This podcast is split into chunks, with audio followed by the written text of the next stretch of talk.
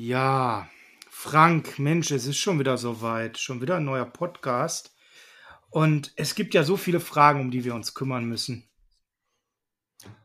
Ja, aber was heißt denn endlich? Gott sei Dank, es ist wieder soweit. Montagabend, wir können aufnehmen. Wir haben noch beide riesig Spaß daran. Fragen beantworten ist auch immer eine schöne Sache. Müssen wir uns gar nicht so viele Gedanken vorher machen, worüber wir denn eigentlich sprechen wollen.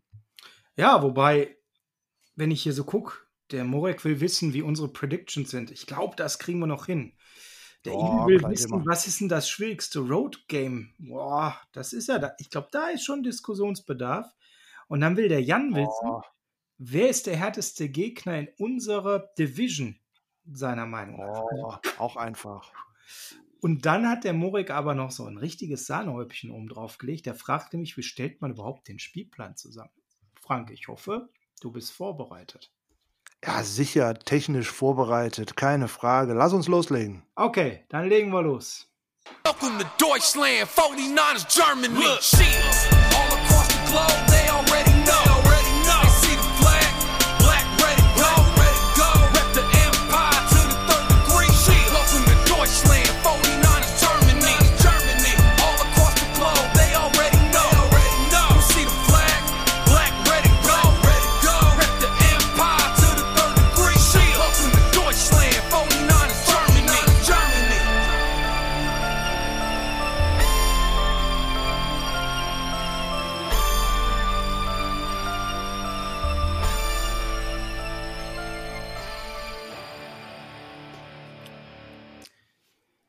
ist Montagabend, der 25.05.21.39 Uhr.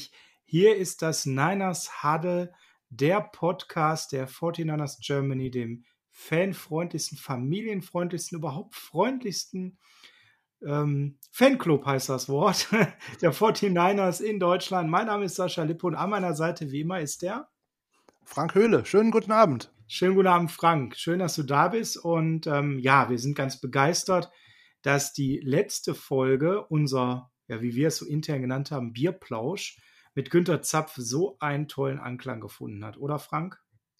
Das war ein total entspannendes Gespräch hier. Da hatten wir beide viel Freude dran, wenn der Günther aus dem Nähkästchen plaudert. Ganz toll. Und dass wir da bei einigen so äh, den Nerv getroffen haben, das haben wir uns ja vorher schon gedacht, gerade bei denen, die auch so in der gleichen Generation wie wir sind. Und wenn der Günther loslegt, das ist einfach nur spannend zuhören. Wir hätten das noch stundenlang weitermachen können. Ja, war ein herrlicher Abend, hat viel Spaß gemacht und ja, jetzt sind wir an der Stelle, ähm, jetzt ist die Nach-Günther-Zeit, aber wir können vielleicht schon mal einen kleinen Ausblick geben, wenn euch das Format mit dem Gast gefällt. Wir hatten ja den Julian in Folge 5 und jetzt den Günther in Folge 8. Heute ist Folge 9. Es dauert nicht allzu lange. Wir verraten noch nicht, wie lange dann gibt es den nächsten Gast. Und wir können so viel sagen, Frank, den kennen die meisten von euch, oder? Ja, aber wenn ich jetzt noch mehr verrate, dann weiß ja eigentlich wirklich schon jeder, worum es geht. Nein, nein, okay. nein, das halten wir nochmal schön nein. unter der Decke. Genau. Also er hat was mit Football zu tun und ist recht bekannt. So viel können wir vielleicht sagen. Und es wird in einer der nächsten Folgen sein. So, das muss jo. reichen. Das muss reichen für heute. Folge 9 und heute ist Schedule Time. Also wir reden heute über den Spielplan und ähm, zwar nicht so kurz, wie wir es beim letzten Mal gemacht haben, wo ich die 16-0-Saison ein bisschen rumfantasiert hatte. Nein, ich hatte kein okay. Fieber, sondern heute geht es tatsächlich darum, den Schedule mal zu zerlegen, Woche für Woche mal kurz durchzusprechen. Ähm, was sind das für Gegner? Wie stehen wir zu denen? Und bevor wir das machen, wie immer, jede Woche, die News of the Week. So, Frank, nächste Woche. Und ich hätte jetzt fast gesagt, wieder Ebbe. Aber es gibt so zwei, drei Mini-News und die wollen wir mal ganz schnell hier in knackigen sechs, sieben Minuten abhandeln. News Nummer eins, da geht es darum, dass es ein neues CBS-Ranking gab von den Spielern im Alter unter 25. Und da war auch jemand von den 49ers dabei. Genau, im CBS-Ranking 25 Under 25 ist doch tatsächlich Nick Bosa als bester Rookie auf dem 13. Platz gelandet. Das würden die Deutschen hier eventuell schon wieder als schlechtes umsehen, aber die Amerikaner haben mit 13 und dergleichen ohnehin nichts zu tun. Ähm, von daher eine ganz äh, verdiente Berufung für äh, Nick Bosa an diesem Platz. Ähm, war mit Abstand der beste Rookie in der letzten Saison, hat überall hervorragende Werte äh, abgelegt. Von daher gar keine Frage. Er hat das verdient. Zwei weitere 49ers haben es knapp nicht geschafft, nämlich äh, auf den Plätzen sozusagen 26 und 27 wären äh, Debo Samuel gewesen und ähm, Fred Warner. Gut, aber es sagt ja ohnehin gar nicht so viel aus, was denn da eigentlich wäre. Na, dieses Ranking wird angeführt von Patrick Mahomes vor Lamar Jackson und Deshaun Watson. Hm. Ja, kann man unterschreiben, oder? Bei allen drei. Man, ich glaube auch in der Reihenfolge. Natürlich. Ne? Danach wäre Quentin Nelson dabei, Joey Bosa, Miles Garrett, Darius Leonard. So, wenn man da einfach auf die Altersstruktur guckt, die sind auch alle schon im zweiten oder dritten Jahr in der NFL oder sogar noch einen Ticken weiter. Also von daher, Bosa ist da hervorragend mit bei. Er ist der jüngste Spieler mit 22, ähm, der dort drin ist und außerdem, wie gesagt, der bestplatzierte Rookie. Kyler Murray folgt auf 18 oder 19 in diesem Ranking kleine News, kann sich äh, Bosa wieder drüber freuen und weiter im Text. Naja, vielleicht noch, äh, weil du jetzt schon so weit warst, bis Platz 7 bisher, glaube ich, gewesen, Darius Leonard. Platz 8 Christian McCaffrey, Platz 9 Chris Godwin, Platz 10 Minka Fitzpatrick. Also ich glaube, das ist schon okay, aber direkt dahinter sehe ich ihn auch ähm, und nicht weit dahinter. Also von daher eine realistische, gute Einschätzung. Und wenn er das Jahr wiederholt, da fallen ja jetzt auch ein paar raus. Alleine aus den Top 10 sind es mal eben acht Spieler, sieben, Entschuldigung, sieben Spieler von den zehn, die rausfallen, weil sie dann beim nächsten Mal in einem Jahr 25 sind. Nur Lamar Jackson, Christian McCaffrey und Minka Fitzpatrick sind 23 und werden damit nächstes Jahr noch am Start. Also gehen wir mal davon aus, dass er nächstes Jahr unter den Top 3 sein wird. Nächste kleine Info. Ja, das wäre schön unter die Top 3. Das würde ich sofort hinnehmen, weil es bedeuten würde, er hätte wieder eine Bombensaison gespielt. Absolut. Ja, wir haben noch eine kleine Info an der Stelle. Es gibt noch Pete Briscoe mit seinen Top 100 und da haben es fünf 49ers unter die Top 100 geschafft. Und ähm, ja, wir fangen mal hinten an vielleicht, um da so ein bisschen Spannung aufzubauen. Auf 93 ist der gute Jimmy Ward gelandet und das hat mich persönlich total gefreut, weil der ja immer so ein bisschen unterm Radar fliegt. Jimmy Ward hat letzte Saison endlich mal seine PS sozusagen auf die Straße gebracht, weil er war einmal nicht verletzt, er konnte einmal durchspielen und dann konnte er tatsächlich sein Talent zeigen. Hoffentlich ähm, kommt er auch 2020 wieder so gut in Fahrt. Wenn er verletzungsfrei durchkommt, könnte er die Liste auch nochmal deutlich nach oben klettern. Ja, ich denke, passt, ne? Dann haben wir auf Platz 90 jemanden, den hätten jetzt vielleicht ein paar von euch höher erwartet, gerade weil er einen fetten Zeit hat, hatte Eric Armstead. Ja, das Gedränge ist unter den Top 100 natürlich riesig. Eric Armstead hatte eine hervorragende Saison 2019. Die Statistiken brauchen wir ja im Endeffekt gar nicht mehr durchgehen. Ähm, da sind so viele Spieler nicht dabei unter diesen Top 100. Von daher auch Platz 90 für Armstead. Wirklich eine wirklich schöne Platzierung für ihn wenn er das Jahr wiederholt, könnte er wieder nach, auch noch weiter nach oben gehen. Und wenn er im darauffolgenden Jahr nicht dabei ist, wird er für ihn die Welt nicht untergehen. Hm, definitiv nicht, wobei ähm, ich schon davon ausgehe, mit einer noch äh, präsenteren Rolle geht es noch ein bisschen nach oben. Dann ein bisschen Sprung weiter nach oben, Platz 57, der Altmeister Richard Sherman. Tja, wann wird der denn mal nachlassen? Irgendwie hat man das Gefühl, der Mann wird nicht älter, obwohl er schon 32 ist. Hoffen wir mal, dass er noch so eine Saison auf dem Niveau als elitärer Corner zeigen wird.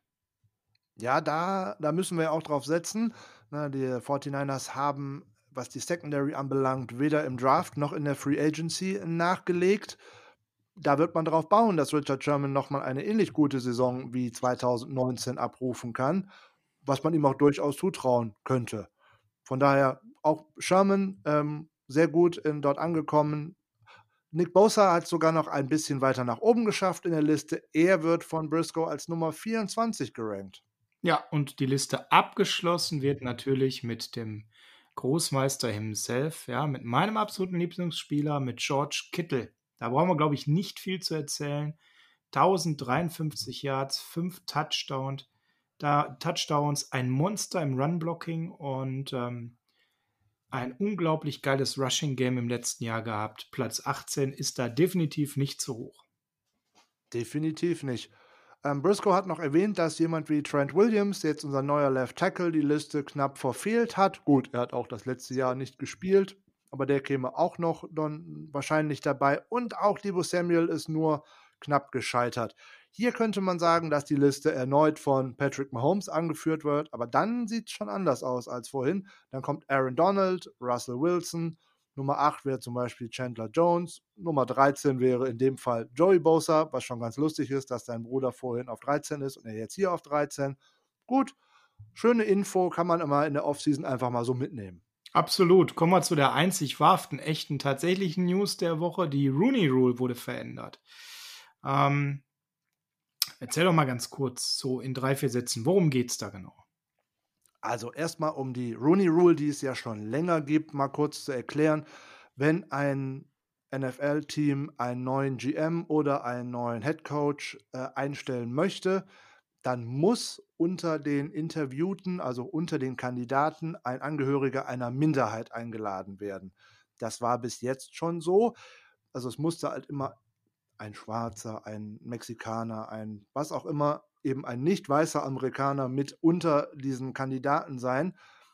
In den letzten hat hier und da auch tatsächlich zugeführt, dass es mal ähm, mehr schwarze GMs oder auch äh, Head Coaches gibt. Aber in den letzten Jahren ist das noch mehr rückläufig, dass man eigentlich oftmals den Eindruck haben könnte, dass das mehr oder weniger, ähm, naja, ein Zählkandidat ist, so nach dem Motto, ich habe einen eingeladen, aber passiert sowieso nichts. So hat man sich jetzt im Hinblick ähm, auf die neue Saison, haben sich die Owner und die NFL zusammengesetzt und hatten erst noch einen recht merkwürdig anmutenden Vorschlag, wer denn jetzt ein ähm, GM oder ein Head Coach engagiert, der eben zu einer Minderheit gehört, der sollte äh, einen Sprung bei den Draft-Picks machen. Also man hätte vorher, keine Ahnung, auf Platz 15 gepickt und hätte dann an 8 picken sollen oder sowas in der Art. Das ist jetzt Gott sei Dank nicht durchgekommen, weil das hat ja auch dann mit sportlicher Qualifikation alles schon nicht mehr zu tun. Aber die Teams müssen nun Minderheiten oder auch weibliche Bewerber in den Befragungsprozess für alle Front-Office-Positionen auf hoher Ebene einbeziehen und auch bei Coordinator-Positionen. Jetzt müssen auch, müssen auch jeweils zwei Angehörige einer Minderheit interviewt werden, wenn ein Job frei ist. Von daher könnte es ähm, vielleicht dazu führen, dass die Minderheiten bessere Aussichten auf Jobs haben in der NFL. Ja, wobei ich da ziemlich enttäuscht bin, wenn man sieht, dass wir in der letzten Saison fünf äh, Head Coaches hatten, die gehen mussten und nur mit Ron Rivera bei den Redskins ist wirklich so ein Minderheitskandidat verpflichtet worden. Das Jahr davor sind sogar acht Cheftrainer gewesen. Nur Brian Flores von den Dolphins war ein sogenannter Minderheitskandidat. Dann finde ich, ist das schon eine ziemlich enttäuschende Ausbeute und auch wenn es sich jetzt über tatsächlich viele leitende Angestellte im Bereich Kommunikation, Finanzen, Personalwesen, Vertrieb, Marketing, Sponsoring, was auch immer ähm, erstreckt, mir geht das alles hier an der Stelle nicht weit genug und ich nehme Roger Goodell auch an der Stelle diesen halbherzigen Versuch nicht ab, dafür Gleichheit zu schaffen. Aber das ist meine persönliche Meinung, die müssen wir ja gar nicht diskutieren.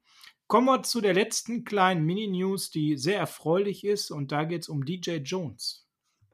DJ Jones hat in Interviews und auch auf diversen Videoplattformen bekannt gegeben, er ist wieder hundertprozentig fit.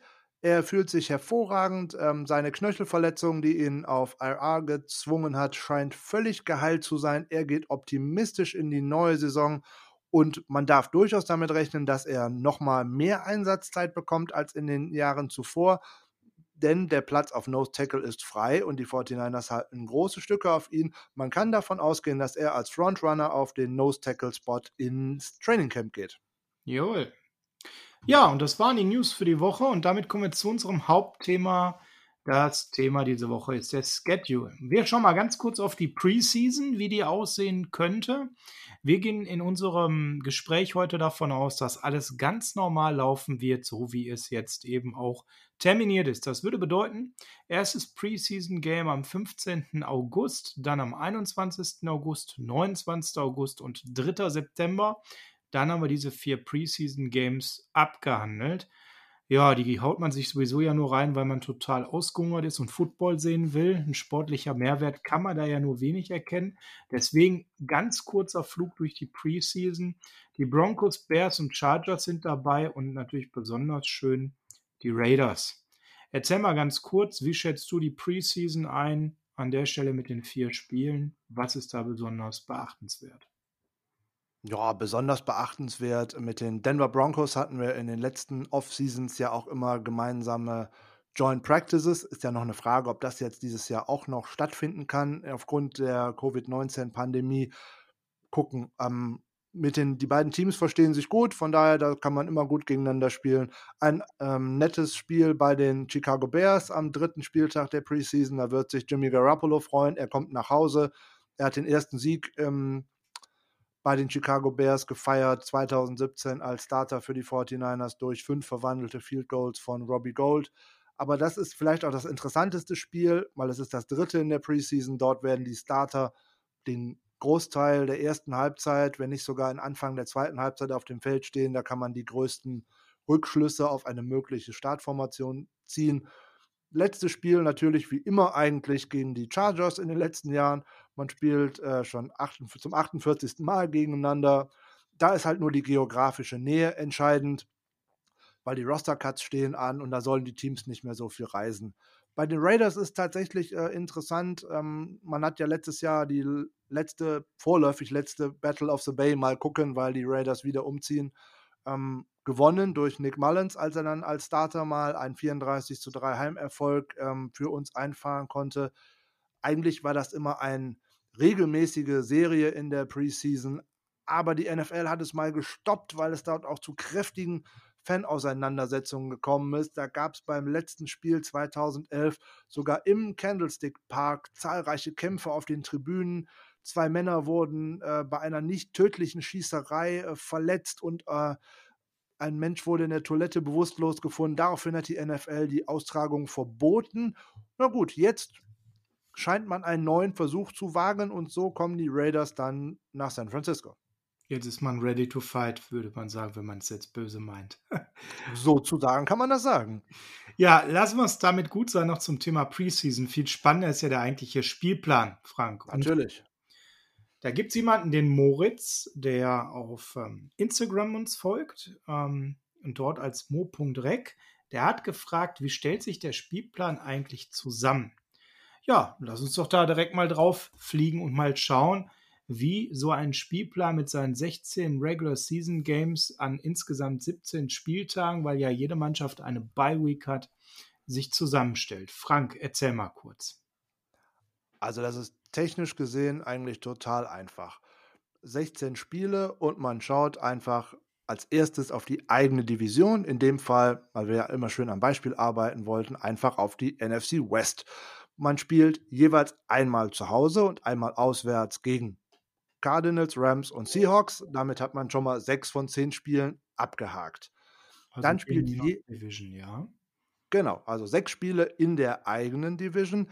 Dann spielt man gegen vier Teams einer anderen Division aus der eigenen Conference und das in einem dreijährigen Rotationsprinzip. Davon zwei Spiele zu Hause, zwei auswärts. In dieser Saison spielen die 49ers alle Gegner aus der NFC East, sprich die Dallas Cowboys, die yeah. Philadelphia Eagles, New York Giants und Washington Redskins. Ah, ich habe Cowboys gehört. Ah. Richtig. Yes. So, und zu dem Rotationsprinzip gehört es jetzt auch, dass man gegen eine Division aus der anderen Conference, also aus der AFC, spielt. Da spielen wir in 2020 gegen die AFC East. Davon hat man auch zwei Heimspiele und zwei Auswärtsspiele. Deswegen treffen wir auch auf die Patriots, die Jets, die Dolphins und die Bills. So, damit haben wir jetzt schon ganz viele Spiele belegt, nämlich wer richtig mitgezählt hat, 14 von 16. Bleiben zwei. Die, genau, bleiben zwei. Wo kommen die denn jetzt her? Ah, das ist ganz einfach. Man wechselt wieder in die eigene Conference und man spielt gegen diejenigen Teams aus den beiden anderen Divisionen, die den gleichen Platz belegt haben in der Vorsaison wie man selber. Also Nord ein South, wenn ich jetzt noch so richtig äh, mir hier gerade alles mitgeschrieben habe, oder? Richtig. Ah. In dem Falle spielen wir wieder gegen die Green Bay Packers, weil die haben die NFC North gewonnen. Wir spielen erneut gegen die New Orleans Saints, weil mhm. die haben die NFC South gewonnen. Der dritte andere Divisionssieger, außer uns, ne, wären in dem Fall ja die Philadelphia Eagles, aber gegen die spielen wir ja ohnehin, weil haben wir ja vorhin schon gelernt, die NFC West spielt gegen die NFC East. Und deswegen haben wir dann schon 16 Spiele beieinander. Ja, und dieser Spielplan, wenn er so aufgezogen wird, der garantiert eben, dass alle Teams alle vier Jahre gegeneinander spielen und mindestens alle acht Jahre im Stadion des anderen Teams antreten müssen. Also selbst in den ganz unwahrscheinlichen Paarungen trifft man zumindest alle vier Jahre aufeinander. Das ist so die Idee dahinter und äh, soll so einen besonderen Reiz ausmachen. Ja, so könnte man jetzt zum Beispiel sogar schon schauen, gegen wen man 2022 alles so spielt. Da sind nämlich im Endeffekt sogar nur noch zwei Plätze offen.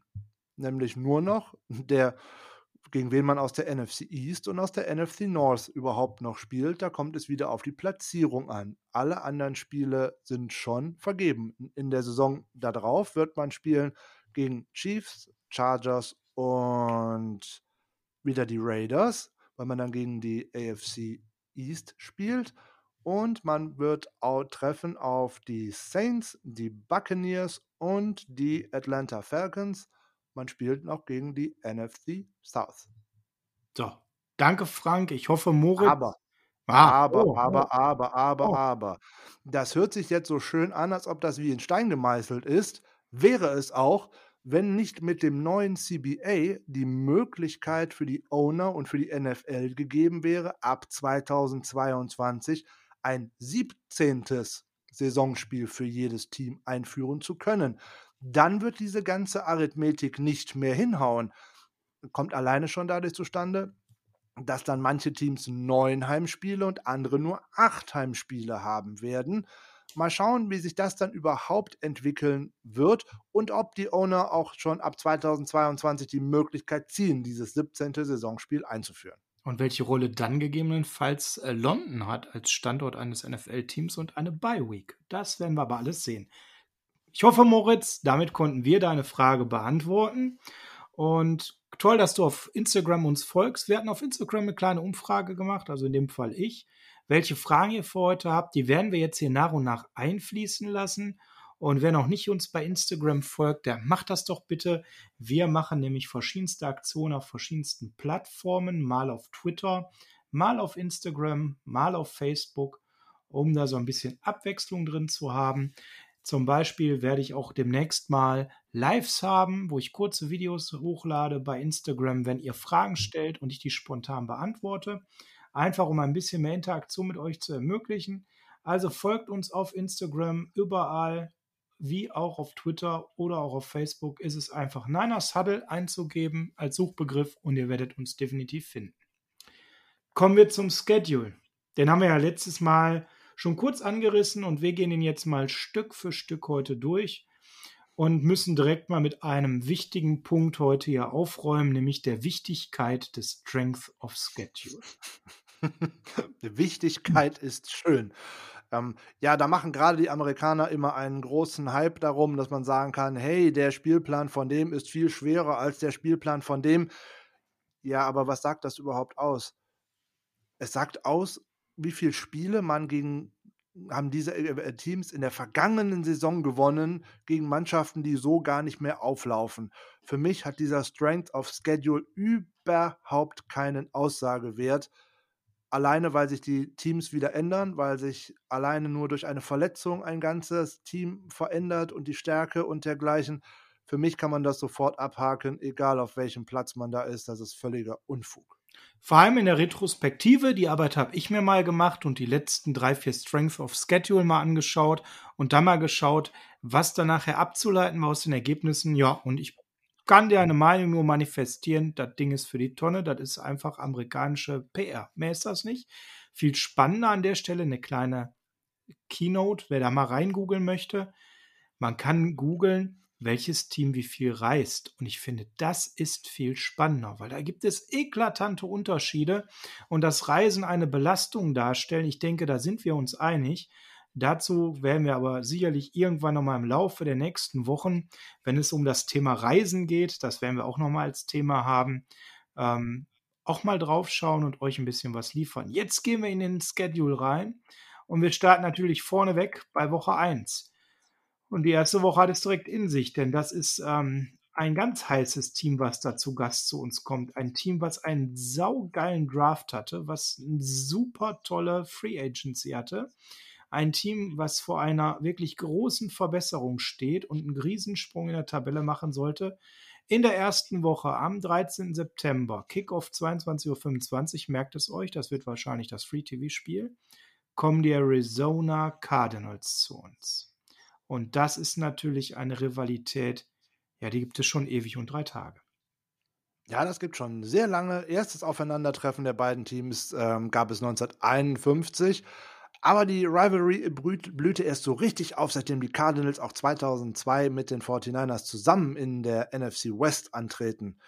Die 49ers gehen mit einem Home-Record von 18 Siegen zu 12 Niederlagen gegen die Cardinals in die Saison 2020.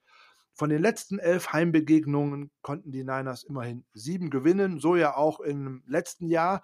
Davor muss man allerdings sagen, hatten wir eine kräftige Durststrecke und haben acht Spiele in Serie gegen die Cardinals verloren. Uh.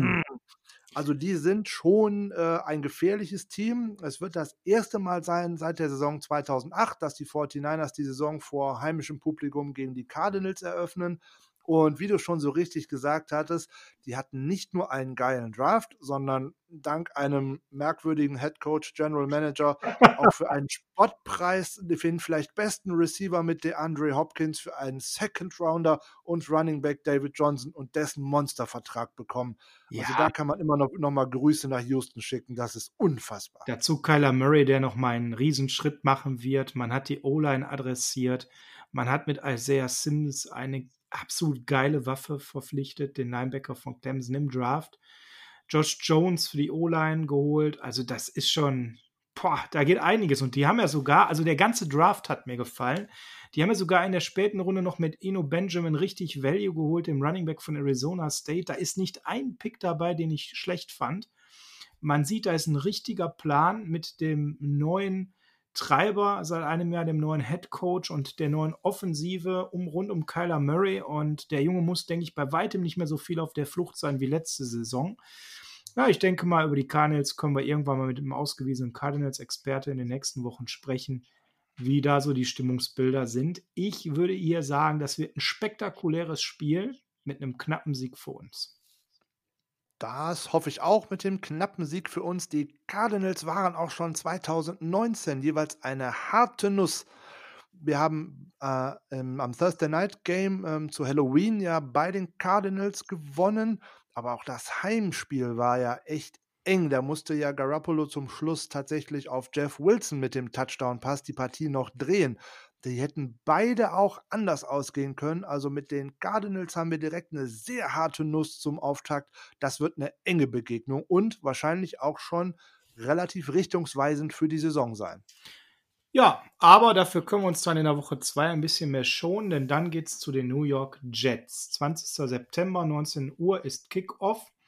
Ja, und die Jets sind ein Team, Tja, was soll ich sagen? Also der Draft hat mich nicht vom Hocker gehauen, die Free Agency hat mich nicht vom Hocker gehauen. Ich erkenne keinen klaren Plan in diesem Team.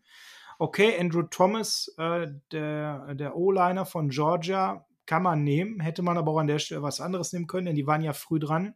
Xavier McKinney von Alabama, ein sehr guter Safety, den sie geholt haben. Aber für mich hat dieses Team nach wie vor wahnsinnig viele Baustellen. Es hat ein Riesenfragezeichen auf Quarterback. Ich freue mich nach einem knappen, anstrengenden Spiel gegen die Cardinals und eine Reise bis nach New York, dass wir hier einen lockeren Auswärtssieg holen werden in Woche 2. Ja, in der Historie liegen die Jets den 49ers dramatisch gut. Zehn Siege, drei Niederlagen. Hm. Ja, das kann man schon mal mitnehmen. Sieben Spiele äh, mit sechs Niederlagen, äh, mit, mit äh, aus so ein Quatsch. Sieben Spiele, sechs Siege, eine Niederlage gegen Teams von Kyle Shanahan, gegen die Jets. Also das würde schon passen. Die Jets haben ein großes Problem, dass man eigentlich nicht sehen kann, wo sie hin möchten. Und ich befürchte, das hat einfach nur mit diesem Head Coach Adam Gase zu tun. Ja, das zweite große Fragezeichen neben dem Quarterback. Du siehst also auch hier einen Sieg für uns. Ich denke, da dürften wir gewinnen.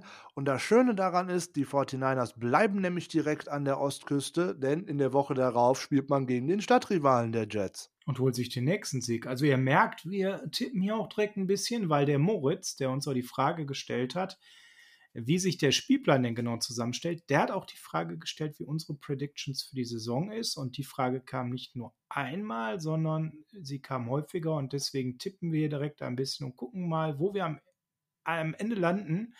Mit dem Blick auch auf die anderen Fragen, zum Beispiel dem schwierigsten Road Game, das sehe ich hier aber tatsächlich nicht. Nein, nein, nein, nein, nein, nein, auf keinen Fall. Ich sehe hier zwei solide Siege, auch gegen die Giants, die ähm, sich schon ein bisschen besser meiner Meinung nach angestellt haben in den letzten äh, Wochen im Draft, in der Free Agency. Es ist tatsächlich so, dass ich so ein bisschen Buße tun muss, nachdem ich da hart ähm, das Office kritisiert habe, kann man erkennen, dass sie sich Mühe geben. Ähm, in der All-Time-Bilanz ist es knapp, aber momentan sind wir, denke ich, sportlich weit überlegen. Man darf sie nicht unterschätzen. Ist auch die Frage, wie sind sie in Frühform, aber ich würde tatsächlich auch hier von einem Auswärtssieg ausgehen. Da die 49ers wieder das Glück haben, zwei Auswärtsspiele in Folge an der Ostküste zu haben, hatten wir ja letzte Saison auch schon, wird das Team wieder an der Ostküste oder vielleicht auch in Florida bleiben und ich denke, man wird mit zwei Siegen aus den beiden New Yorker Spielen wieder ins Flugzeug steigen. Ja. Und dann wartet auch tatsächlich schon ein erster wirklich Boah. wirklich harte Bewährungsprobe. Ja, jetzt kommt nämlich nicht eine Mannschaft, sondern jetzt kommt für mich tatsächlich, ja, ich will nicht sagen der Frontrunner, aber auf jeden Fall ein Runner-up auf den Super Bowl zu uns mit den Philadelphia Eagles, eine Mannschaft, die sich megamäßig verstärkt hat, die ganz klar erkannt hat, wir haben eigentlich nur eine Schwachstelle und die ist auf der Wide Receiver Position und haben da massiv Value investiert, dazu gute Alternativen geholt auf verschiedensten anderen Positionen. Und ich halte die Eagles hier in Woche 4. Am 5. Oktober ist das dann, das ist dann auch ein Monday Night Game, ein Sunday Night Game ist es? Sunday Night Game. Sunday Night Game. Also Night. was ganz Besonderes ähm, für einen richtig harten Brocken. Und Vorsicht, hier könnte die erste Saisonniederlage reinkommen.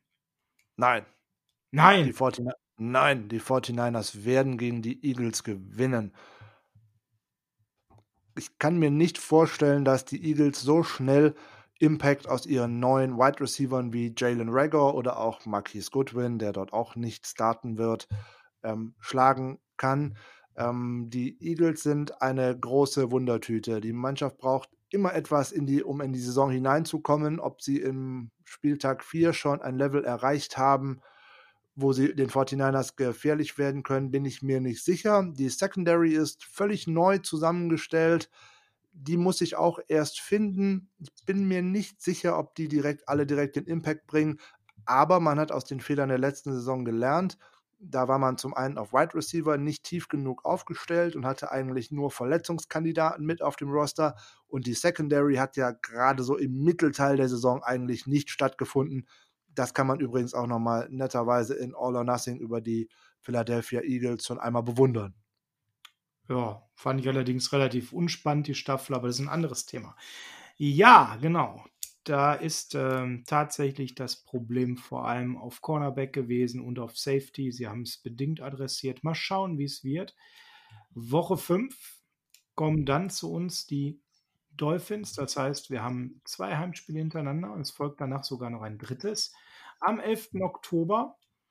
Und ja, die Dolphins kann man sagen, sind nicht gerade immer unser Lieblingsgegner. Es gibt große Siege gegen sie, es gab auch große Niederlagen. Was wir aber sagen können, es kommt eine Menge Esprit zu uns, denn sie kommen mit ihrem neuen Quarterback Tour Tagovailoa. Ob er schon startet, muss man abwarten. Was wir aber sagen können, ist sicherlich ein ganz spannender Prospekt und sicherlich der mit dem meisten Star-Appeal im Draft ist ja noch verletzt, von daher könnte es auch gut sein, dass äh, Fitzmagic bei den 49ers auflaufen wird. Oh, womöglich sogar Josh Rosen. Ja, äh, ja, da würde ich die Wette dagegen halten. Okay, um ein Bier, da bin ich dabei. okay, schon zwei, wenn wir das, äh, den Ausgang des äh, Eagles-Spiels nehmen. Auch nicht schlimm. Halte ich. Ja, wenn es also zum nächsten 49ers Germany Fan-Treffen kommt, Dann haben wir schon mal ein paar Bier aussteht. Ja, Auf ich jeden glaube, Fall. gegen die Dolphins ist nicht so spannend. Da können wir einfach sagen, Sieg, weiter geht's. Ähm, Sollte so sein. Ähm, der Draft der Dolphins hat mich auch nicht überzeugt, wegen dem großen Fragezeichen mit Tagovailoa. Austin Jackson als Offensive Tackle von USC, da ist auch ein Fragezeichen hinter. Der ist ein bisschen früh vom Board gegangen, wie ich finde. Äh, Noah Igbohigenige von Auburn ist auch ein, denn der dritte Pick in Runde 1. Also mit den drei Picks in der ersten Runde hatte ich mir bei den Dolphins eigentlich mehr Impact erhofft. Man hat eventuell solide Spieler gepickt und eben dann noch gerade bei Tagovailoa noch die großen Fragezeichen, wann der denn überhaupt mal ins Geschehen eingreifen könnte. In den späteren Runden hat mir das mit äh, Raekwon Davis von Alabama oder auch mit Curtis Weaver von Boise State deutlich besser gefallen. ja, kann ich nur zustimmen. Und du hast heute wie immer den Noah aus Auburn hervorragend ausgesprochen. Ich hoffe. Kommen wir zur Woche 6. Ähm, und dann kommt natürlich jetzt ein Klassiker. Sunday Night Football. Sunday Night Football. Die 49ers spielen gegen jemanden, mit dem sie seit dem Jahr 1950 eine harte Rivalität führen, nämlich den Rams. Im direkten Vergleich steht es tatsächlich 71 zu 67 bei drei Unentschieden. Der sieht die Anzahl der Spiele, die Länge der Rivalität. Auch wenn die Rams eine Regression gerade haben, so eine Art Mini-Rebuild, ich würde es mal Retool nennen, so nennt man es im Basketball. Ähm, ja, ich weiß gar nicht, ob man es im American Football auch so nennt. Ähm, ist es so, Ja, dass es hier, wie nennt man denn im American Football einen Mini-Rebuild? Gibt es da? Man spricht immer, immer nur von Rebuild. Okay, also es ist ja hier nicht ein klassischer Rebuild mit Vollabriss, aber sie haben schon enorm ihren Kader umgewandelt und ähm, ja, ich war auch mit dem Draft nicht wirklich zufrieden, muss ich sagen, mit der ganzen Free AG. Das klingt nach Abrissparty. Man muss echt gucken, was da für ein Rams-Team kommt. Ähm, haben ja immer noch einen tollen Head Coach. Aber was uns da so richtig erwartet, kann man seriös gar nicht einschätzen. Ich tippe mal auf den Sieg, weil es doch so ein bisschen mehr nach einem mittleren Rebuild aussieht. Ne? Bei den Rams ist das größte Fragezeichen für mich nicht mal die ganzen Spieler, die man nicht halten konnte, wie zum Beispiel Corey Littleton, der ja jetzt ähm, nicht mehr schön den Linebacker dort gibt, sondern bei den Raiders jetzt aufgeschlagen ist. Ihren besten Pass-Rusher hat man an die Atlanta Falcons verloren mit Dante Fowler. Dann ist auch Clay Matthews nicht mehr mit dabei. Dazu dann noch das Zugpferd der letzten Jahre eigentlich äh, verscherbelt mit Todd Gurley. Also da weiß ich überhaupt nicht, wo die personell hinwollen. Und vor allem, weil man noch ihren Defensive Coordinator mit Wade Phillips, mit dem alten grauen Mann, mit der großen Erfahrung und den zwei Super Bowl-Siegen und dergleichen ausgetauscht hat. Da weiß ich überhaupt nicht, in welche Richtung die Rams dort gehen wollen. Insbesondere, weil sie ja immer noch ganz tief und fest in der Cap-Hölle sitzen mit diesen Mörderverträgen von gerade von Goff. Und dann ist da ja auch noch so ein Cornerback, der jetzt bezahlt werden möchte ähm, gegen die Rams, weil es gerade eine Rivalry ist, wird es enger, als man vielleicht vorher erwartet. Aber ich denke auch, dass die 49ers hier einen Heimerfolg einfahren sollten. Also wie an Week 16 in 2019. Dort gewann man 34-31. Warum äh, denke ich bei Cap und Rams immer nur an einen Running Back, der da gar nicht mehr spielt? Ein anderes Thema. Kommen wir zur Woche 7 und äh, einer Woche, wo wir ähnlich vor einer Wundertüte stehen. Wir gehen auf die Reise. Ja nach New England zu den Patriots. 25. Oktober, 22.25 Uhr könnte ein Spiel fürs Fernsehen sein in Deutschland. Ja, und bei den Patriots wissen wir jetzt schon eins, die haben einen bemerkenswerten Draft gehabt und nicht nur, weil sie mit Justin Rohrwasser einen Kicker gedraftet haben, als wäre das nicht schon bemerkenswert genug. Nein, ein Kicker, der äh, recht rechtes Gedankengut hat und das an Tätowierungen auch noch offen zur Schau stellt und das äh, auch relativ schnell relativiert hat, als wäre es das Normalste der Welt. Er ist doch nur Fan von einer Band, genau. sagt er. Ja, auch der Rest, Kyle Duggar, okay, Josh Uche, der hat mir besser gefallen, aber Anthony Jennings, nee, also das war ein Draft zum Vergessen, das war eine Free Agency, die mir nicht gefallen hat. Und Stand heute wissen wir noch nicht mal, wer der Starting Quarterback ist, ob es jetzt vielleicht doch noch Cam Newton wird oder ob es jetzt wirklich auf Stidham hinausläuft. Äh, pf, Wundertüte schwer einzuschätzen an der Stelle, aber es sind die Patriots. Also mir würde so grundsätzlich als Starting Quarterback Brian Hoyer wirklich gefallen. Oh, das wäre schön. Da würde ich mich sehr drüber freuen, aber das ist, glaube ich, nicht ganz so wahrscheinlich nicht ganz so wahrscheinlich, aber wer hätte vor anderthalb Jahren vielleicht mal daran gedacht, dass äh, Jared Stidham da als Frontrunner in ein Trainingcamp gehen könnte. Ja. Also so grundsätzlich, äh, den Draft finde ich gar nicht so schlecht. Ähm, wenn Kyle Duggar die Chance gehabt hätte, in einer, einer größeren Uni als bei Lenau Ryan zu spielen, wäre der vielleicht sogar deutlich höher weggegangen. Also der bringt viel mit äh, Josh Uche bin ich sowieso begeistert von, ist ja ein äh, Wolverine, der ist sehr vielseitig, der könnte ihnen viel bringen. Und gerade bei der variablen Defense, die die Patriots spielen, und solange eben der Head Coach Bill Belichick ist, darf man dieses Team eigentlich nicht unterschätzen. Aber die Möglichkeiten oder die Chancen bei den Patriots, einen Sieg einzufahren, ist natürlich dramatisch höher als eigentlich in den letzten 20 Jahren, weil dieses kongeniale Duo Belichick-Brady eben nicht mehr vorhanden ist. Wäre eigentlich schön, wir knüpfen an die letzte Begegnung mit den Patriots in Foxborough an, als man mit 41-34 in Sunday Night Football bei den Patriots gewinnen konnte. Auf jeden Fall. Wir reisen danach äh, ein paar Meter weiter von New England nach Seattle. Ah, das ja. schlimmste Auswärtsspiel des Jahres. Definitiv. Landen bei dem Team, was zuletzt mit 15 äh, zu 8 Siegen diese Duelle dominiert hat. Das muss man hier leider zähneknirschend sagen. Ähm, tja, wie immer war der Draft bemerkenswert, komisch bei den Seahawks. Die Free Agency komisch und am Ende werden sie trotzdem wieder ein super Team sein, was man ernst nehmen muss. Das liegt vor allem an Pete Carroll und solange man einen Quarterback wie Russell Wilson, ob einem das gefällt oder nicht, in seinen Reihen hat, hat man immer eine Siegchance, weil der macht einfach den Unterschied. Der würde eigentlich 31 von 32 NFL-Teams besser machen. Ähm, und die Seahawks haben auch in den letzten zwei, drei Spielzeiten sehr merkwürdig gedraftet. Aber wo stand man am Ende der Saison? In den Playoffs.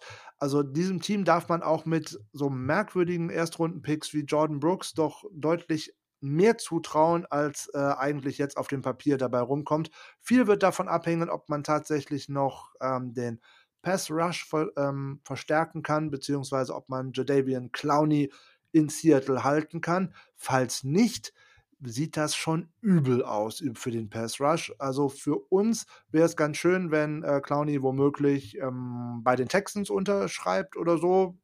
Ja, Hauptsache, Hauptsache außerhalb der Division irgendwie weg.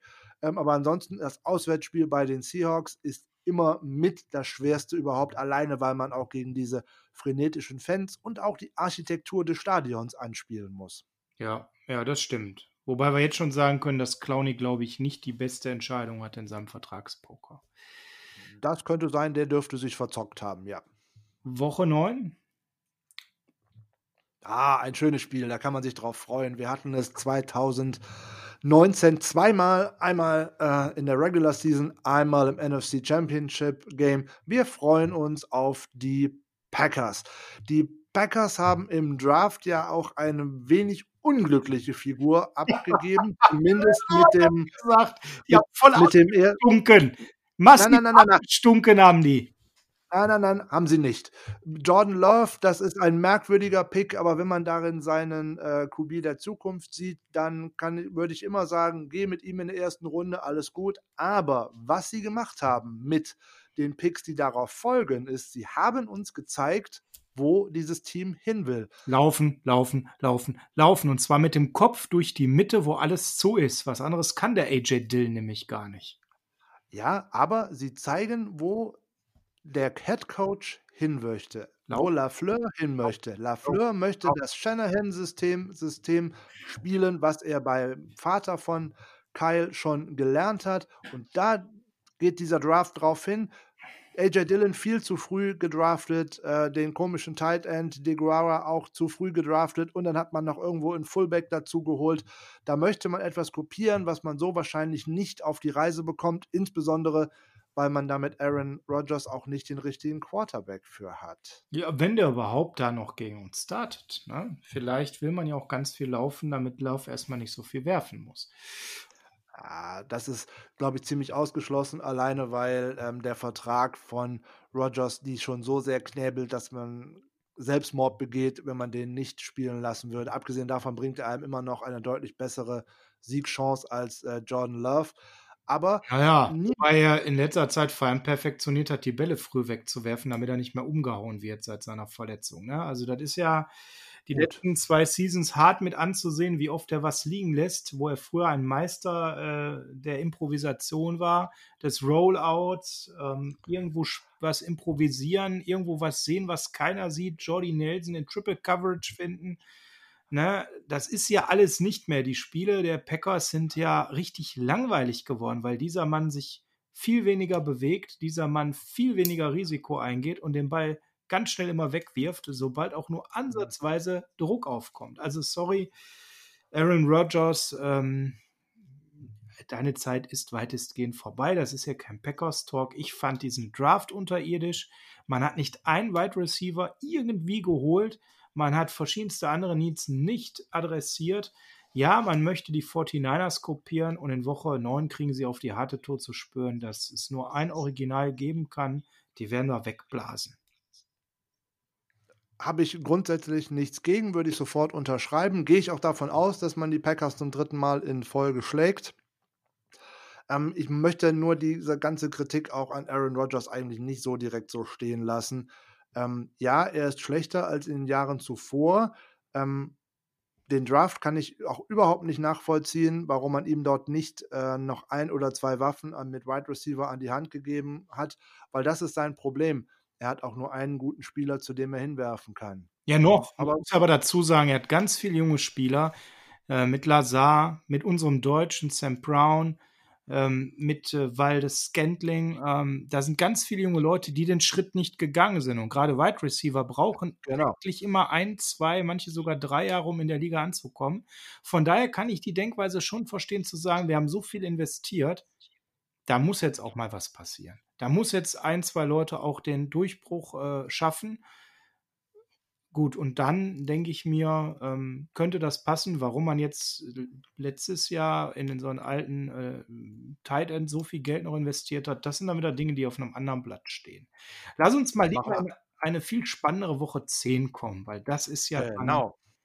vielleicht, vielleicht die Antwort auf die Frage, welches das schwierigste Road Game wird. Ja, aber es ist auch definitiv das Interessanteste und das Bier mit dem meisten Flair, was man nicht zu Hause hat. Man fährt nämlich in den Big Easy, man trifft wieder auf die New Orleans Saints, wieder im Mercedes-Benz Superdome und das ist eine einzigartige Stimmung, vielleicht die interessanteste in einem Dome überhaupt in der NFL.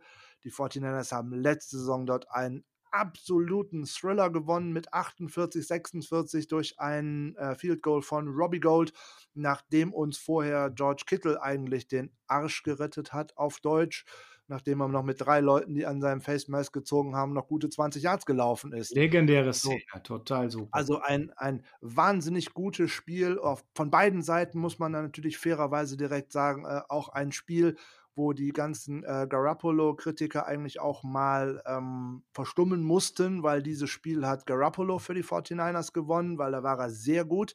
Hoffentlich kann er daran mal äh, anknüpfen, da hoffen, hoffe ich zumindest drauf. Aber schauen wir nochmal eben schnell auf die Saints.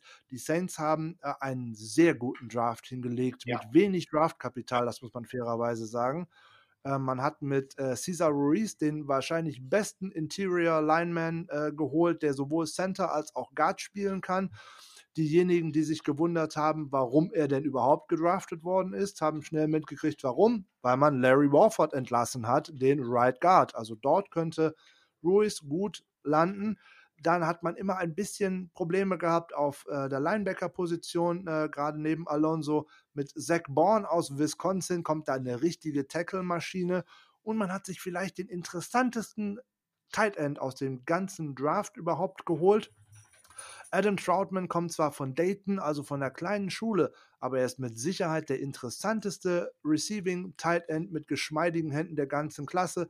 Der war ja auch für Julian Barsch der beste Tight End. Äh, einen schönen Gruß an Julian äh, der ganzen Klasse. Der hat mir auch sehr gut gefallen. Wobei das in der Klasse ja nicht so wahnsinnig viel heißt.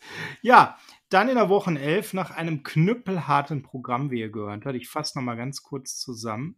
Bei den Patriots, bei den Seahawks, gegen die Packers, bei den Saints. geht es in die wohlverdiente Bye Week, die an Woche 11 nicht schlecht liegt, schön spät. Letztes Jahr war sie in Woche 4, da ist man gerade erst drin, das ist nicht so schön. Woche 11 eigentlich ideal, um auch mal kleine Verletzungen auszukurieren und nochmal Power zu nehmen für den Rest der Saison. Woche 12 dann bei den Rams, müssen wir glaube ich nicht mehr viel drauf eingehen, haben wir gerade schon gemacht. Sollte ein Sieg bei rausspringen, lass uns mal in Woche 13 schauen, finde ich viel spannender. Denn da gibt es zu Hause im Monday Night Game gegen eine Mannschaft, ja, die man so oder so gerade einschätzen kann, die Buffalo Bills. Ja, die Buffalo Bills sind wirklich äh, spannend. Die geben äh, tatsächlich ihr Debüt im Levi Stadium, übrigens auch wie die Miami Dolphins. Sie haben also noch nie im neuen Levi Stadium gespielt, sondern nur davor im Candlestick Park. Ja, die Bills haben in der letzten Saison sogar die Playoffs erreicht, haben in dem Draft sehr zurückhaltend, aber solide gepickt. Äh, AG Epinesa in der zweiten Runde, ein sehr interessanter Defensive End der noch Potenzial hat. Warum man wieder einen Running Back gedraftet hat mit Zach Moss von Utah, ist mir nicht so ganz klar. Und man hat sogar vielleicht schon eine, naja, ich will nicht sagen eine Alternative zu ihrem Starting Quarterback, aber zumindest mal mit Drake Fromm von Georgia jemanden gedraftet, der im Kurzballspiel und dergleichen eine sichere Option sein könnte. Zumindest hat er das bei Georgia so gezeigt. Aber der interessanteste Move war definitiv der Tra äh, Trade für Stephon Diggs ähm, von den Minnesota Vikings. Dafür hat man seinen First-Round-Pick nach äh, Minneapolis geschickt. Und damit haben die Bills auch ein sehr interessantes Receiver-Core beieinander. Ja, absolut. Und für mich ein Team, was absolut ernst zu nehmen ist. Sie waren ja in der letzten Saison schon toll in ihrer Defense. Die ist weitestgehend erhalten geblieben. Und jetzt diese absoluten Verstärkungen in der Offense. Es ist so ein Jahr, da können die Bills richtig was reißen. Und sie sind für mich ein klarer Playoff-Kandidat. Ist ein Spiel, was wir nicht abhaken sollten, als ja sicher, das gewinnen wir. Nein, das ist ein Spiel, das wirklich sehr, sehr in die Hose gehen kann für uns. Dafür wird es entspannter in Woche 14. Wir spielen zu Hause dann ähm, gegen die Washington Redskins. Und die Washington Redskins sind ja so eine Mannschaft, die den Rebuild gerade vollziehen und im Aufbau sind. Sie haben natürlich jetzt mit Chase Young von Ohio State für mich den besten Spieler des Drafts verpflichtet. Dazu auch ein paar andere wirklich gute Draft-Picks gemacht, wobei an der einen oder anderen Stelle schon leichter Reach zu spüren war. Man merkt aber, es ist ein Team, was im Aufbau ist. Hier sollte ein Sieg locker machbar sein für uns. Ja, da würde ich auch mal von ausgehen. Da ist auch schon die Frage, wer denn tatsächlich äh, auf Quarterback äh, starten wird, ob ähm, tatsächlich Dwayne Haskins ähm, da der Frontrunner sein wird oder ob sich da vielleicht Ron Rivera vielleicht tatsächlich doch noch für Allen entscheidet, den er ja aus Carolina mehr oder weniger mitgebracht hat Mal schauen, wie sich das entwickelt, weil Haskins sagt man ja große Probleme mit der Adaption des Playbooks und der Ansage nach. Und das hat man auch gesehen in den letzten Spielen der letzten Saison. Ähm, die 49ers durften dieses Spiel in Normalform eigentlich gewinnen. Da kann man nur ein wenig vorwarnen, wenn es für die Redskins nicht gut gelaufen sein sollte, dass die 49ers mit einer kleinen Überheblichkeit in das Spiel gehen, wie man es letzte Saison gegen die Falcons gemacht hat, weil auch dieses Spiel äh, musste man nicht verlieren. Ja, und vielleicht auch, weil es so ein Sandwich-Game ist. Die Woche davor haben wir die Bills, das kann sehr hart werden. Und die Woche dann Ja, reisen wir zu den Cowboys.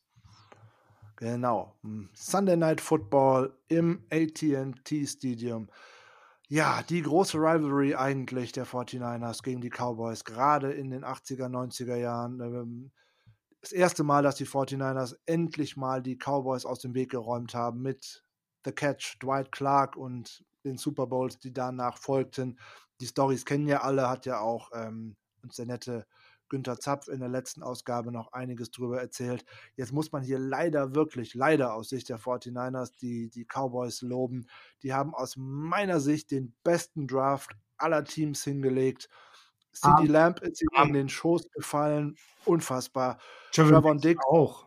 so, dann noch ein Neville Gallimore für, äh, als Defensive Tackle. Dann mussten sie ja leider den äh, Abgang von Travis Frederick ähm, krankheitsbedingt äh, vielleicht beste Center in der NFL verkraften. Dann fällt ihnen Tyler Biadash von Wisconsin doch tatsächlich in der vierten Runde noch in den Schoß. Und dann kann man noch mit Bradley Arnay noch einen sehr talentierten Defensive End von Utah einsammeln. Das Einzige, wofür ich die Cowboys in dieser äh, Offseason wirklich kritisieren möchte, ist, dass man einem Spieler wie Alden Smith tatsächlich die x-te Chance in der NFL gibt. Solche Spieler haben in dieser Liga einfach nichts zu suchen.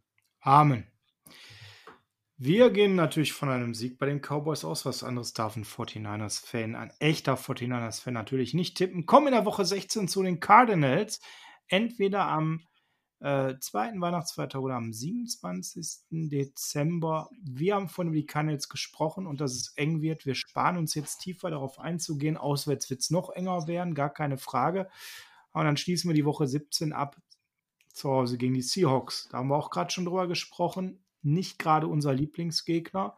Ihr merkt das Restprogramm nach den Redskins mit bei den Cowboys, bei den Cardinals und zu Hause gegen den Seahawks. Das hat es nochmal so richtig in sich. Ist zum, Schluss, ist zum Schluss wieder ein tougher Schedule, wie es 2019 auch war. Aber man geht wieder mit einem relativ machbaren Schedule so in die ersten sieben, acht, neun Spieltage.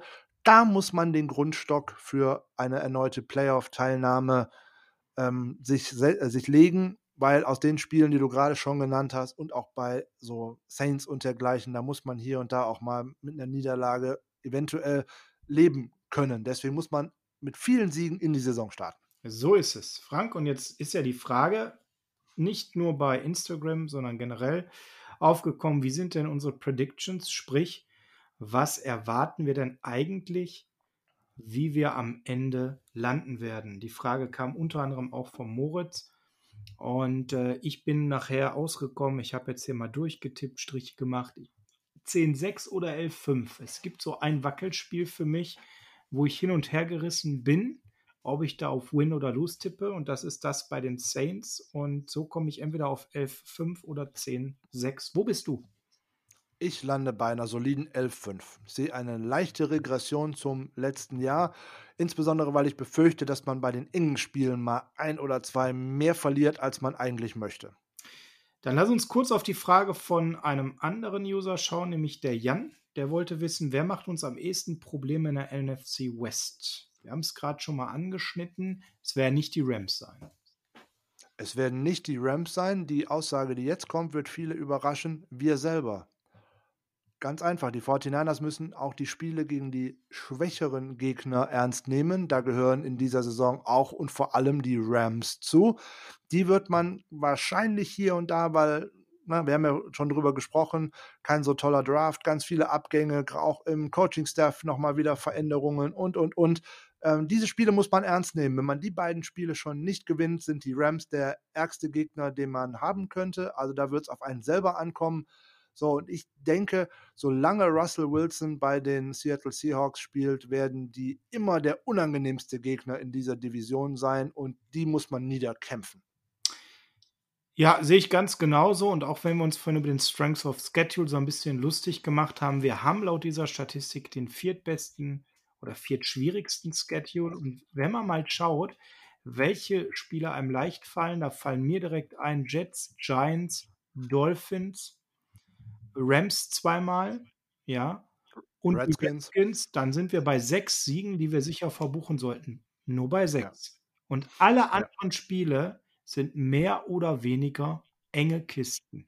Und das zeigt, dass wir schon echt knackigen Spielplan vor der Brust haben. Lass uns mal einen Blick werfen auf die härtesten Spiele, ähm, die wir mal rausgesucht haben, wo wir das Gefühl haben, das ist wirklich wichtig. Wir haben es gerade schon erwähnt, Woche 1 gegen die Cardinals, guter Start nötig. Man darf die Cardinals nicht unterschätzen. Ein Team, was sich massiv unserer Meinung nach steigern wird und was richtig schwer wird zu besiegen, unangenehm zu spielen. Tolle Offense mit der Air Raid Offense, die sie spielen. Weiter geht's in Woche 4. Du sagst, wir gewinnen das Ding gegen die Eagles. Auch schwierig. Natürlich. Wenn die Eagles haben einen sehr tiefen Roster, wenn sie schnell in die Saison kommen sollten, was ich nicht glaube, ähm, und auch äh, gerade ein Jalen Rager, ob er sehr früh einen Impact geben kann. Dann ist wieder die Frage, wie sind die anderen Receiver aufgestellt? Ist ein Deshaun Jackson mal wieder fit? Ist ein äh, Alshon Jeffrey mal wieder fit?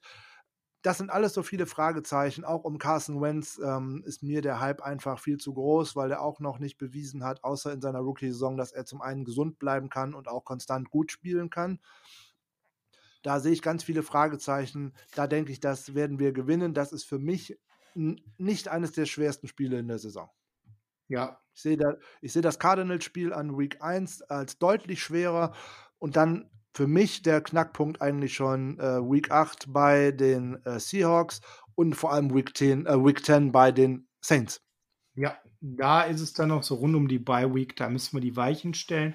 Mal zu der Frage von der Ile von Instagram, was wird das schwierigste Roadgame 2020? Ich lege mich fest, Week 10 gegen die Saints, kurz vor der Bye Week. Man geht auf dem Zahnfleisch. Die Saints haben sich wieder massiv verstärkt. Das letzte Jahr für Drew Brees, meiner Meinung nach. Sie haben nochmal, oder das erste Jahr überhaupt, tolle Wide Receiver Unterstützung geholt für Can't Guide Mike, wie er so schön heißt.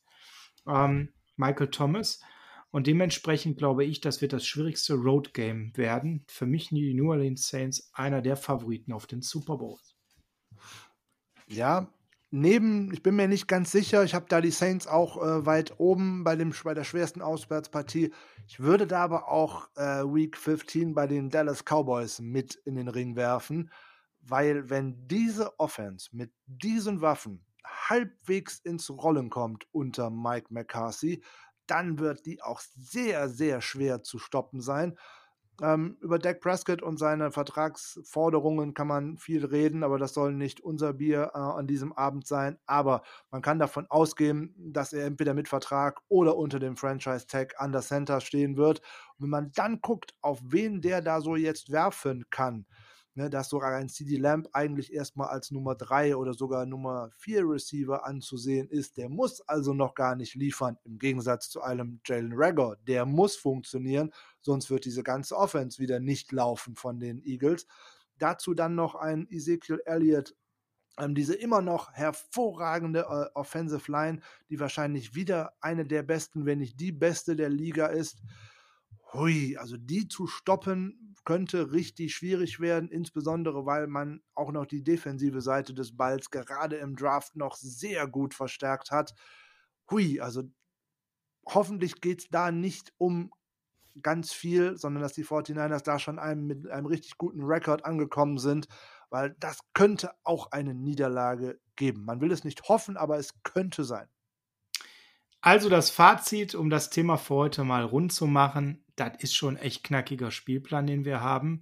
Und wenn wir da 10-6 am Ende rausgehen, dann darf keiner da draußen böse sein und sagen, mein Gott, wir sind ja schlechter. Nein, wir werden wieder sehr, sehr guten Football spielen, da bin ich überzeugt. Aber dieser Spielplan ist wirklich knackig. Der hat ganz, ganz schwierige, harte Partien.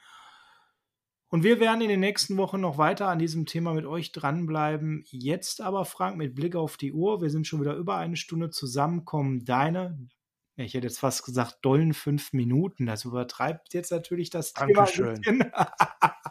aber die fünf Minuten Spotlight und Frank, vielen Dank erstmal an dich vorneweg. Du hast mich erhört, nachdem du uns die Defense so wundervoll näher gebracht hast, gibt es diese Woche Abwechslung. Wir gehen in die Offense. Das finde ich ganz toll von dir. Vielen Dank.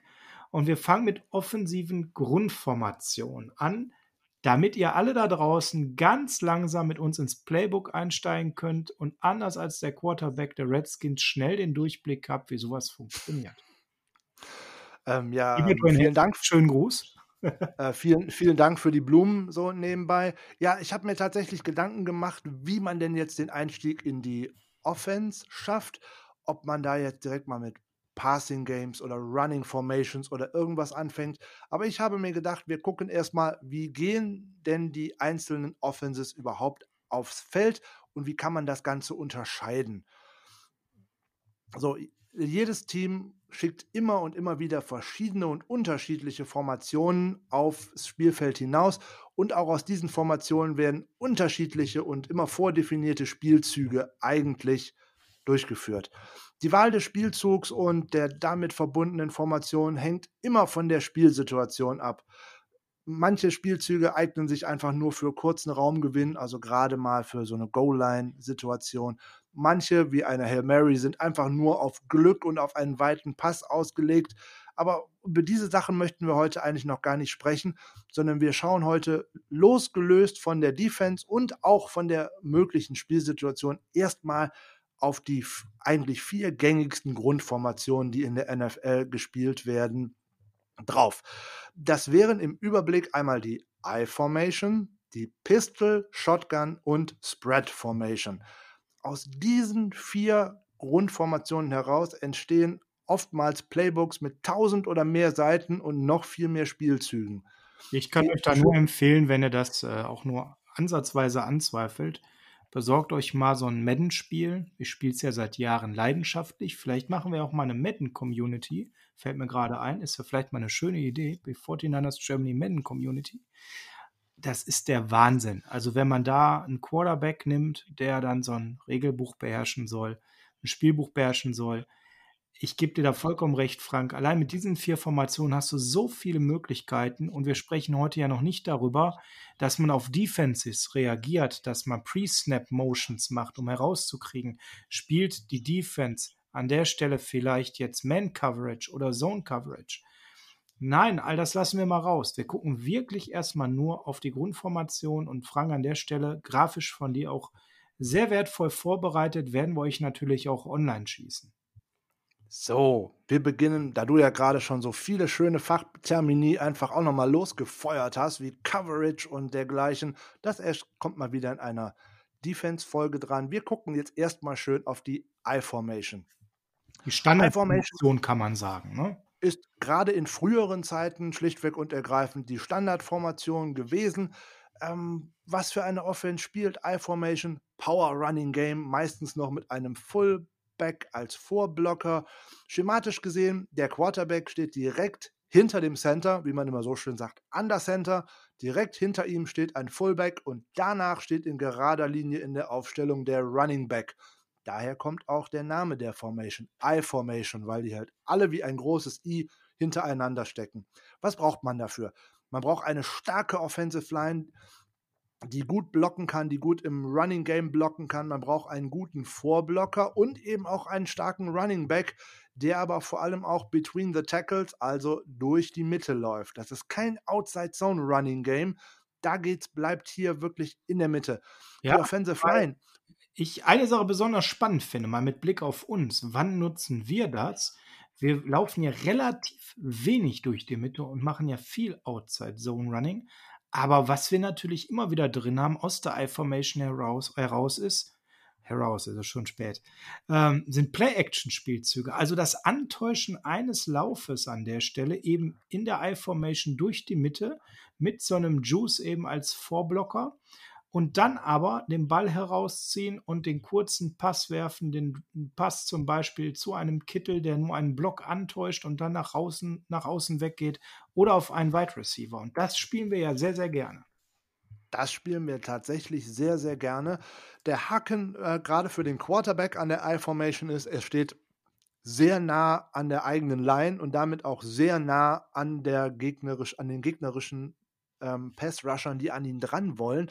Deswegen muss die Offensive Line auch hier wirklich ein starkes Protection-Blocking für, für ein Passspiel aufrechterhalten können. Sonst funktioniert diese ganze Formation nicht so wirklich. Zweite Grundformation, die eigentlich mehr oder weniger schon fast das Nonplusultra inzwischen in der NFL geworden ist, ja. die sogenannte Shotgun-Formation. Schematisch, der Quarterback steht nicht direkt hinter dem Center, sondern fünf bis sieben Yards hinter dem Center. Das heißt eigentlich immer, es gibt immer einen Long Snap. Was ist der Vorteil? Der Quarterback hat aus dieser Formation den bestmöglichen Überblick und kann schauen, was macht die Defense. Er ist sehr weit von den Verteidigern entfernt. Er kann die Defense lesen. Er muss nicht erst nach hinten laufen und hat also den bestmöglichen Überblick. Schwierig ist eigentlich hier vor allem ein Running Game aufzuziehen, weil die Wege so lang sind, weil der Running Back steht in der schematischen Aufstellung hier zumeist noch links neben dem Quarterback, eigentlich auch so fünf, sechs Yards hinter der Offensive Line.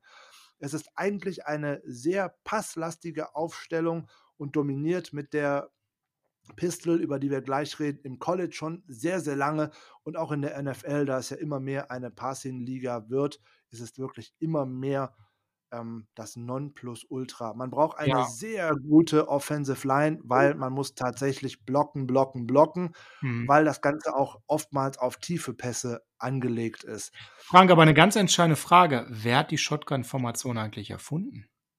Ja, definitiv, äh, definitiv direkt erfunden ist so, ein, so eine Sache, da streiten sich die Gelehrten drum. Aber derjenige, der, der, sie zum ersten Mal so wirklich eingesetzt hat in der NFL, war in den 1960er Jahren, waren es die San Francisco 49ers unter Head Coach Red Hickey.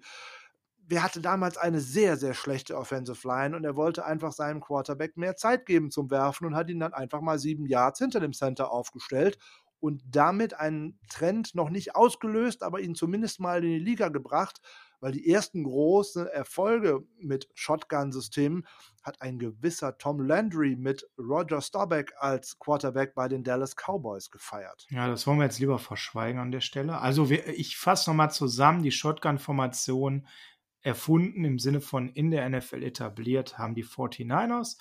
Und na klar, es ist natürlich das Ding, was jetzt in den letzten Jahren so richtig den Durchbruch hatte, weil wir immer mehr in eine Pass-First-Liga kommen und immer mehr weg vom Run-Game. Und ihr habt jetzt schon so einen Eindruck, nehmt die Seahawks, die viel laufen, die haben viel mehr I-Formation zum Beispiel und nehmt uns, wir sind eher mit einer Shotgun auch schon mal unterwegs. Ähm, können wir zum Beispiel auch sehr, sehr schön sehen bei kürzeren Pässen. Es muss ja nicht immer der tiefe Pass sein, die Post- oder Go-Route, da kommen wir ja auch nochmal in den späteren Folgen zu. Auch so ein Slant funktioniert über eine Shotgun-Formation ganz hervorragend. Die Wide Receiver sind außen aufgestellt, kreuzen rein, zwei Schritte, scharf nach innen nehmen die Möglichkeit, eben ihren Gegner abzuschütteln, dadurch, dass da alles noch eng ist und sie kreuzen die Wege der anderen und haben dann immer die Möglichkeit, damit ein bisschen Separation zu schaffen und für den Quarterback, der ja einen tiefen Drop-off hat, 5, 6 Meter hast du gerade gesagt, ein schnelles Target auch zu kreieren. Kommen wir zum letzten so. Punkt. Oder, Entschuldige, bitte. Ähm, es sind ja noch zwei Punkte. Die interessante ähm, Kombination eigentlich aus I-Formation und aus Shotgun ist die sogenannte Pistol, Pistol Formation. Genau, die Pistol. So, hier sollen halt die Vorteile des aggressiven Run Games aus der I-Formation mit den Möglichkeiten des schnellen Passspiels eben aus der Shotgun kombiniert werden.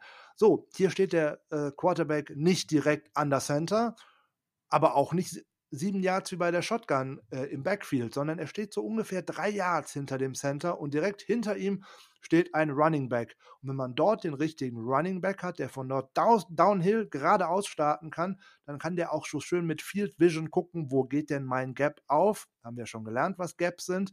Da wäre Livion Bell wäre zum Beispiel so ein äh, gutes Beispiel dafür. Oder bei uns auch ein Tevin Coleman, der läuft eigentlich auch nicht blind nach vorne, der schaut auch immer erst, wo er denn hinlaufen kann. Da muss man allerdings äh, die richtige, das richtige Personal für haben, um diese Formation spielen zu können.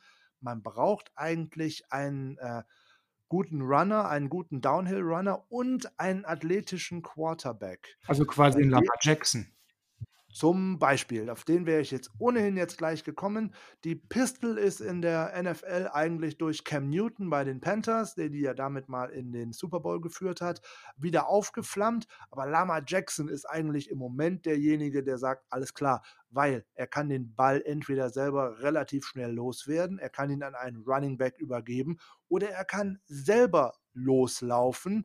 Und da sich für eine Defense drauf einzustellen, ist wirklich schwierig, weil man muss den Running Back covern, man muss gucken, was macht der Quarterback. Er hat einen guten Überblick, nicht so gut wie in der Shotgun, aber er kann deutlich besser sehen, weil er halt auch aufrecht steht, um einen Pass anzunehmen, was passiert in der Defense.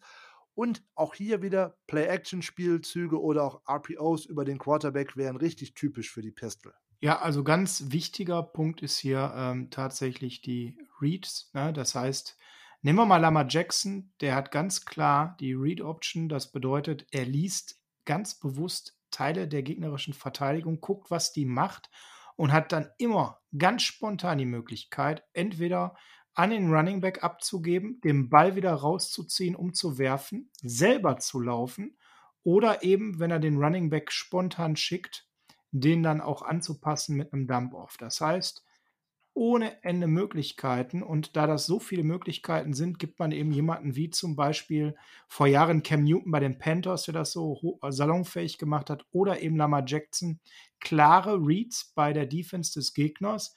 Wenn sich die Gegner wie A bewegen, dann ist deine Lösung so. Wenn sie sich wie B bewegen, ist die Lösung so. Da kommen wir in den nächsten Wochen zu wenn es darum geht, Offense und Defense als Interaktion mal zu verknüpfen. Heute haben wir noch die Spread Formation offen.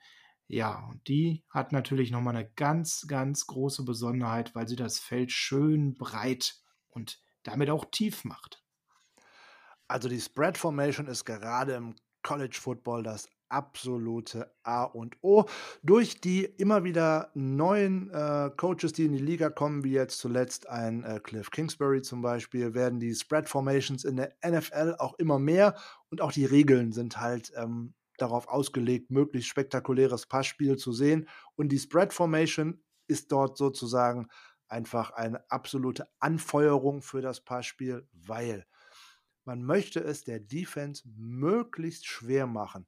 Das Feld soll möglichst breit und tief auseinandergezogen werden. Man stellt vier oder sogar fünf Receiver auf und die Defense muss gucken, was macht man. Ja, das ist meistens, äh, fällt bei Spread Formation auch immer noch ein weiterer Begriff, Empty Backfield, also leeres Backfield.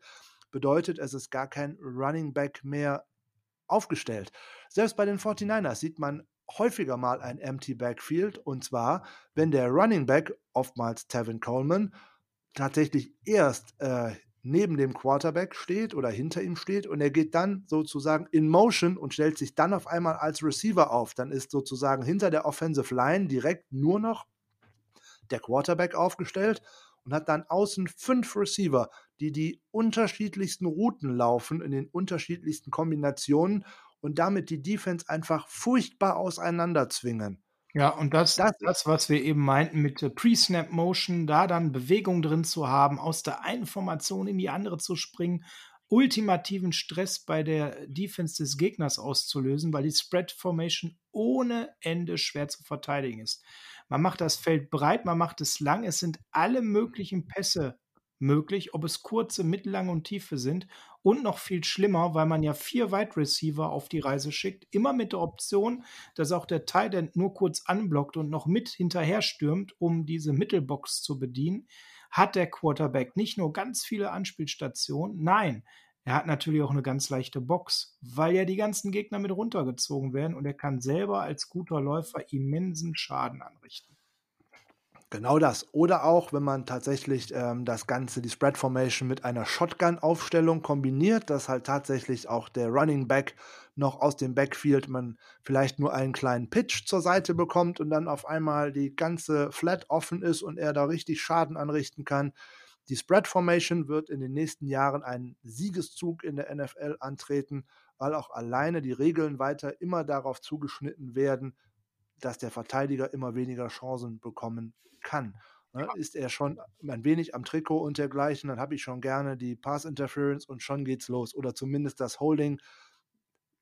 Es ist der absolute Stresstest, wie Sascha schon richtig gesagt hat, für die Defense, weil eben so viele Formationen und so viele Möglichkeiten auf einen zulaufen, dass ich im Endeffekt die Box wirklich leicht halten muss, weil wenn vier oder sogar fünf Receiver außen aufgestellt sind, bedeutet es eigentlich, dass ich vielleicht sogar nur noch einen richtigen Linebacker auf dem Feld habe, weil ansonsten schon mal in eine Nickel- oder Dime-Defense gegangen ist, wo halt mehr Defensive Backs auf dem Feld sind, als eigentlich äh, bei einem, die dann halt auch nicht mehr einen Laufspielzug nicht mehr gut verteidigen können.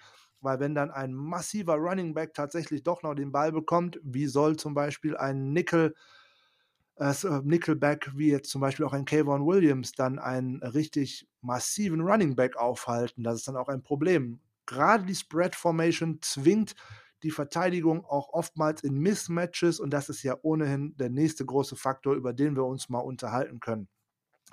in einen der nächsten Folgen. Alleine das Ich würde das sagen, Dann sprengen wir hier aber den Rahmen total. Wir wollen noch ganz kurz natürlich darauf zu sprechen kommen, dass wir die I-Formation weiterentwickelt haben. Kann man sagen, natürlich nicht unsere Erfindung, aber wir nutzen eine Art der I-Formation, nämlich eine Personal Group, die so in der NFL nicht von allen Teams so stark bedient wird. Nein, insbesondere die 49ers nutzen sie dramatisch häufig.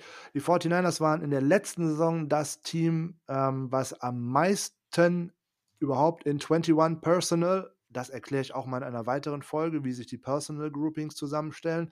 Dieses 21 Personal besteht daraus, dass mindestens zwei Running Backs, das kann auch ein Running Back und ein Fullback sein, sich im Backfield aufhalten. Das wäre dann in den 49ers gesehen eigentlich eine leichte Abwandlung zur I-Formation, weil der eine Running Back steht direkt hinter Garoppolo und nimmt den Ball entgegen. Der andere geht oftmals in Motion. Er ist so leicht versetzt vom Quarterback rechts oder links aufgestellt. Und er wird dann gerne mal in eine der beiden Richtungen geschickt, weil es darf sich ja nur ein Spieler der Offense bewegen vor dem Snap. Und dann kann man schon sehen, wie die Defense darauf reagiert der wird dann oftmals als Vorblocker genutzt, genau wie zum Beispiel George Kittle als Tight End, während dann in der letzten Saison die beiden Außen, die Wide Receiver, auch nicht dramatisch außen aufgestellt sind, sondern relativ nah sogar bei den Tackles beziehungsweise beim Tight End. Letzte Saison Debo Samuel auf der einen und Emmanuel Sanders auf der anderen, die dann auch noch zumeist bei den 49ers gar keine tiefen Go-Routes oder irgendetwas laufen, sondern auch tatsächlich noch mit Slants in die Mitte laufen, um dort eigentlich als Blocker zu fungieren. Also eine ganz spannende Materie, was aus einer einfachen Grundformation alles werden kann. Merkt euch einfach, das ganze Playbook ist aufgebaut auf diesen vier Grundformationen. Die I-Formation gerade fürs Power Running Game, aber auch im Passspiel durch Play Action durchaus gefährlich. Die Shotgun-Formation mit einem Running Back an der Seite vom Quarterback, wo der Quarterback aufrecht hinter der Offensive Line steht und damit eigentlich den besten Blick hat. Die Pistol Formation, die versucht, die I-Formation und die Shotgun zu kombinieren und dann eben das neue In, die neue Information sozusagen, Spread alles auseinanderziehen, möglichst viele Wide Receiver und am besten ohne einen Running Back im Backfield. Ja, damit sind wir durch für heute, Frank. Vielen, vielen Dank für die große Mühe, die du mal wieder gemacht hast. Die Folge war im Kern knapp eine Stunde lang. Zuletzt gab es ja ein paar Rückmeldungen von euch, dass die ein oder andere Folge ein bisschen lang wurde, aber ich sag mal, so ein Talk mit Günther Zapf unterbricht man natürlich nicht. Die Chance hat man nicht jeden Tag. Wir konnten auch mittlerweile übrigens klären, ihr hattet ja sehr, sehr gute Ohren wer da im Hintergrund denn seine eigene Musik gemacht hat. Der Günther war nämlich so nett und hat uns geantwortet auf Twitter, dass es sein Kater Django war. Also der Kater hat einen sehr, sehr lieben Eindruck gemacht von seinem Stimmkonzert, hat aber einen ganz gefährlichen Namen. Ja, das haben wir also auch Django gerade live getwittert, während wir hier aufnehmen. Günther Zapf, sein Kater heißt Django. Damit haben wir auch nochmal diese wichtige Information nachgereicht. Frank, vielen Dank für die Mühe. Wir sind am Ende unserer Podcast-Folge. Ich hoffe, ihr seid bis zum Ende des Spotlights dran geblieben. Und ähm, ja, wir sehen uns nächste Woche wieder. Frank, wie immer, deine Rede zum Ende. Meine Rede zum Ende. Ja, ich hoffe, ihr hattet Spaß allein zu unseren Erläuterungen zum Spielplan und vor allem zu den Formationen zum Schluss. Als kleine, äh, kleinen Spoiler für nächste Woche, da sprechen wir auch nochmal wieder über die Offense und dann schauen wir uns mal Personal Groupings an für die Offensive. Vielleicht wer sich da schon mal vorbereiten möchte, aber auch da wird es Grafiken zu geben. Die werden wir jetzt die Tage auch mit veröffentlichen und dann könnt ihr das auch vielleicht direkt noch dazu visualisieren. Das, so ist es nämlich gedacht. Dann wird es auch einfacher wenn man das nicht direkt so vor sich hat, ist das auch hier und da ein bisschen schwierig. Das geben wir äh, gerne zu. Ja, wir hoffen, ihr hattet so viel Spaß wie wir zwei wieder. Wir fühlten uns auch wieder wie immer außerordentlich gut voneinander unterhalten. Deswegen auch nochmal lieben vielen Dank an Sascha, der mich hier und da auch gerne immer mal ein bisschen bremst, wenn ich zu nerdig werde, was diese Sachen angeht. Das finde ich immer richtig gut.